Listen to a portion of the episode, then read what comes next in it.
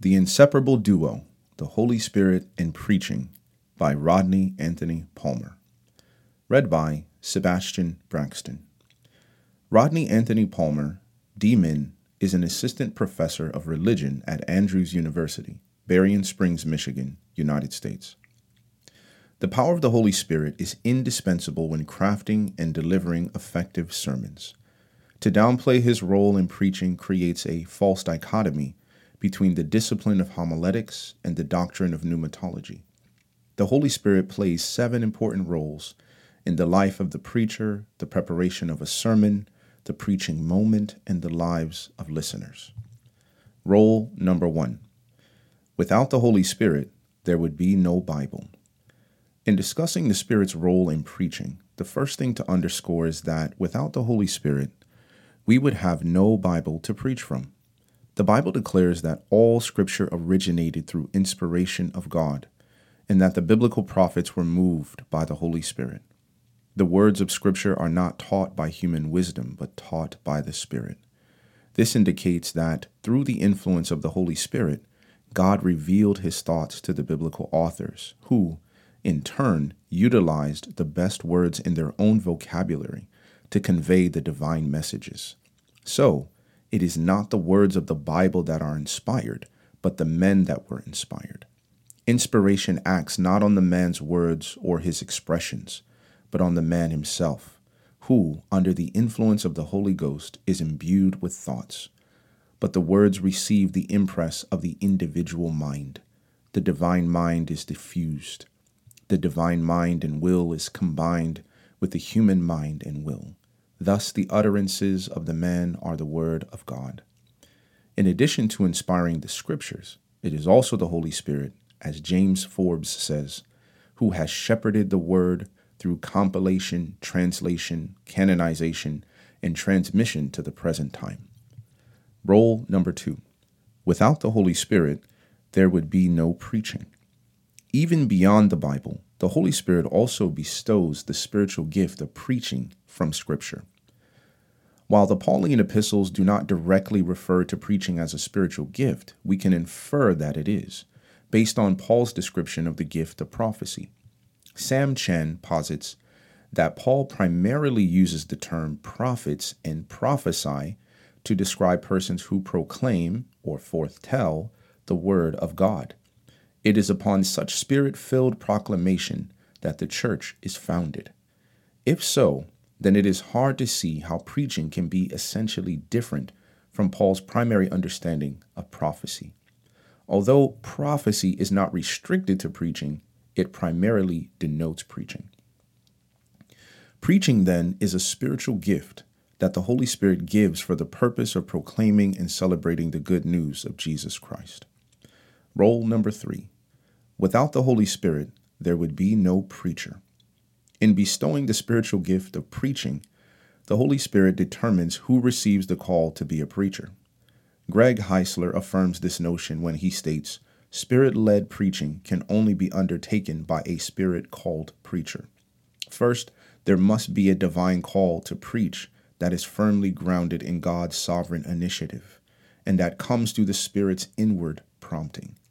It was indeed the Holy Spirit's prompting in Jeremiah's and Paul's lives that resulted in their declaring, His word is in my heart like a fire, a fire shut up in my bones.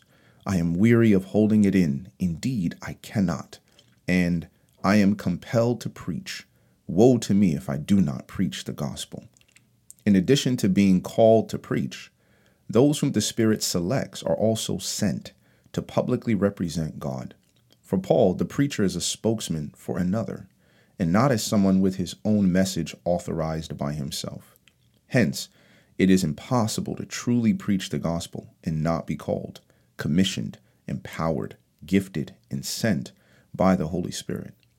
Like Jesus, every believer should declare with confidence that the Spirit of the Lord is upon me, because he has anointed me to preach. Luke chapter 4, verse 18. Role number 4.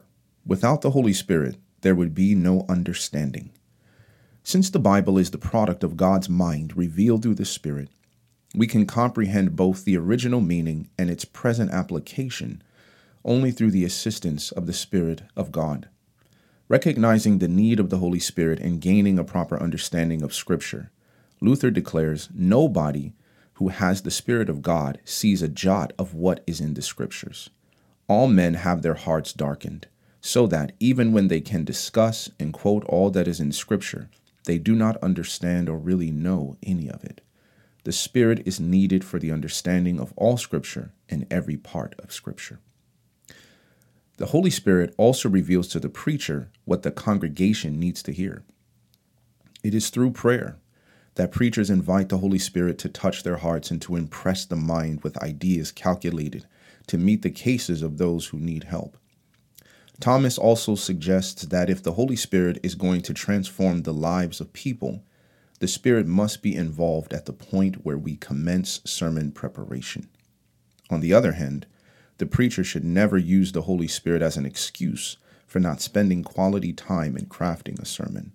Such neglect clearly ignores Paul's counsel to be diligent to present yourself approved to God, a worker who does not need to be ashamed, rightly dividing the word of truth. 2 Timothy chapter 2 verse 15. Underscoring the point that laziness vexes the Holy Spirit, Spurgeon states, I cannot imagine the Spirit waiting at the door of a sluggard and supplying the deficiencies created by indolence. Preachers are to rely on the Holy Spirit as they employ the principles of hermeneutics and homiletics. They must seek the Holy Spirit's leading in selecting and studying the passage, discovering the exegetical concept, formulating the homiletical idea, determining the sermon's purpose, choosing an illustration, and outlining and writing the sermon itself. Role number five without the Holy Spirit, there would be no power. Having received the proper interpretation of the passage and the message to proclaim, the preacher, during the delivery of the sermon, must also demonstrate a strong reliance on the presence and power of the Holy Spirit. Spurgeon states that it were better to speak six words in the power of the Holy Ghost than to preach 70 years' worth of sermons without the Spirit. Ultimately, the Holy Spirit empowers preaching by working within and alongside the individual's words to bear witness to Jesus Christ, and not by the preacher's persona or rhetorical skill. Preaching devoid of the Holy Spirit's power will never result in transformed lives.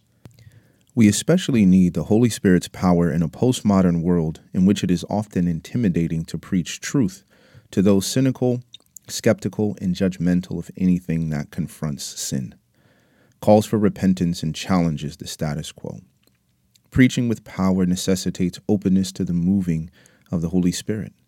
During the presentation of the sermon, the Holy Spirit can bring new insights to the preacher's mind. At other times, the Spirit may guide the speaker to replace or even omit a planned sermon illustration, to quote a scriptural reference not originally included, or to change a word or phrase to express a thought more clearly. Spurgeon suggests preachers should not get so tied to their manuscripts that they quench the Spirit's leading during their sermons. Quote, I do not see where the opportunity is given to the Spirit of God to help us in preaching, if every jot and tittle is settled beforehand. Do not let your trust in God be free to move hand and foot. While you are preaching, believe that God the Holy Spirit can give you in the selfsame hour what you shall speak, and can make you say what you had not previously thought of. Yes, and make this newly given utterance to be the very arrowhead of the discourse, which shall strike deeper into the heart than anything you had prepared. End quote. Role number six. Without the Holy Spirit, there would be no proclamation of Christ. The Holy Spirit also reveals the personal Word of God, Jesus. For Vessel Kerr, it is the Spirit, the great communicator, who takes the risen Christ out of the realm of mere ideas and history and makes him a present reality to the consciousness of the believer. Fully convinced that the Holy Spirit has and continues to fulfill Jesus' prediction, HMS Richards writes The Holy Spirit said more about Jesus than about himself. The Holy Spirit doesn't say much about himself, he talks about Jesus. End quote. Role number seven. Without the Holy Spirit, there would be no conviction and conversion. Irrespective of how well researched a sermon is or how eloquent the speaker, no one will be converted unless the Holy Spirit works on the hearts of the listeners. As Ellen White so aptly states, quote, While we are to preach the word, we cannot impart the power that will quicken the soul and cause righteousness and praise to spring forth. In the preaching of the word, there must be the working of an agency beyond any human power. Only through the divine Spirit will the word be living and powerful to renew the soul unto eternal life. This is what Christ tried to impress upon his disciples. He taught that it was nothing they possessed in themselves which would give success to their labors, but that it is the miracle working power of God which gives efficiency to his own word. Many preachers employ guilt and fear to coerce people into committing their lives to Jesus, but that places human manipulation above the working of the Holy Spirit, reducing preaching to little more than a theatrical performance. We can overcome such homiletic powerlessness when we recognize that only the Spirit can birth our hearers again into seeing the kingdom, and only by the Spirit can our hearers mature. Indispensable. The Holy Spirit is indispensable to effective preaching. Preachers must regain and maintain the conviction that if greatly improved, quality of preaching is to be experienced in our time, it will stem from the renewing power and presence of the Holy Spirit. Recognizing the necessity of constant reliance on the Holy Spirit during the sermon preparation and delivery process, and for the response of the hearers to the message, the prayer of every preacher ought to be Spirit of the living God, fall afresh on me, melt me, mold me, fill me, use me. For bibliographical and biblical references on this article, and for much more content for pastors and church leaders, please visit ministrymagazine.org.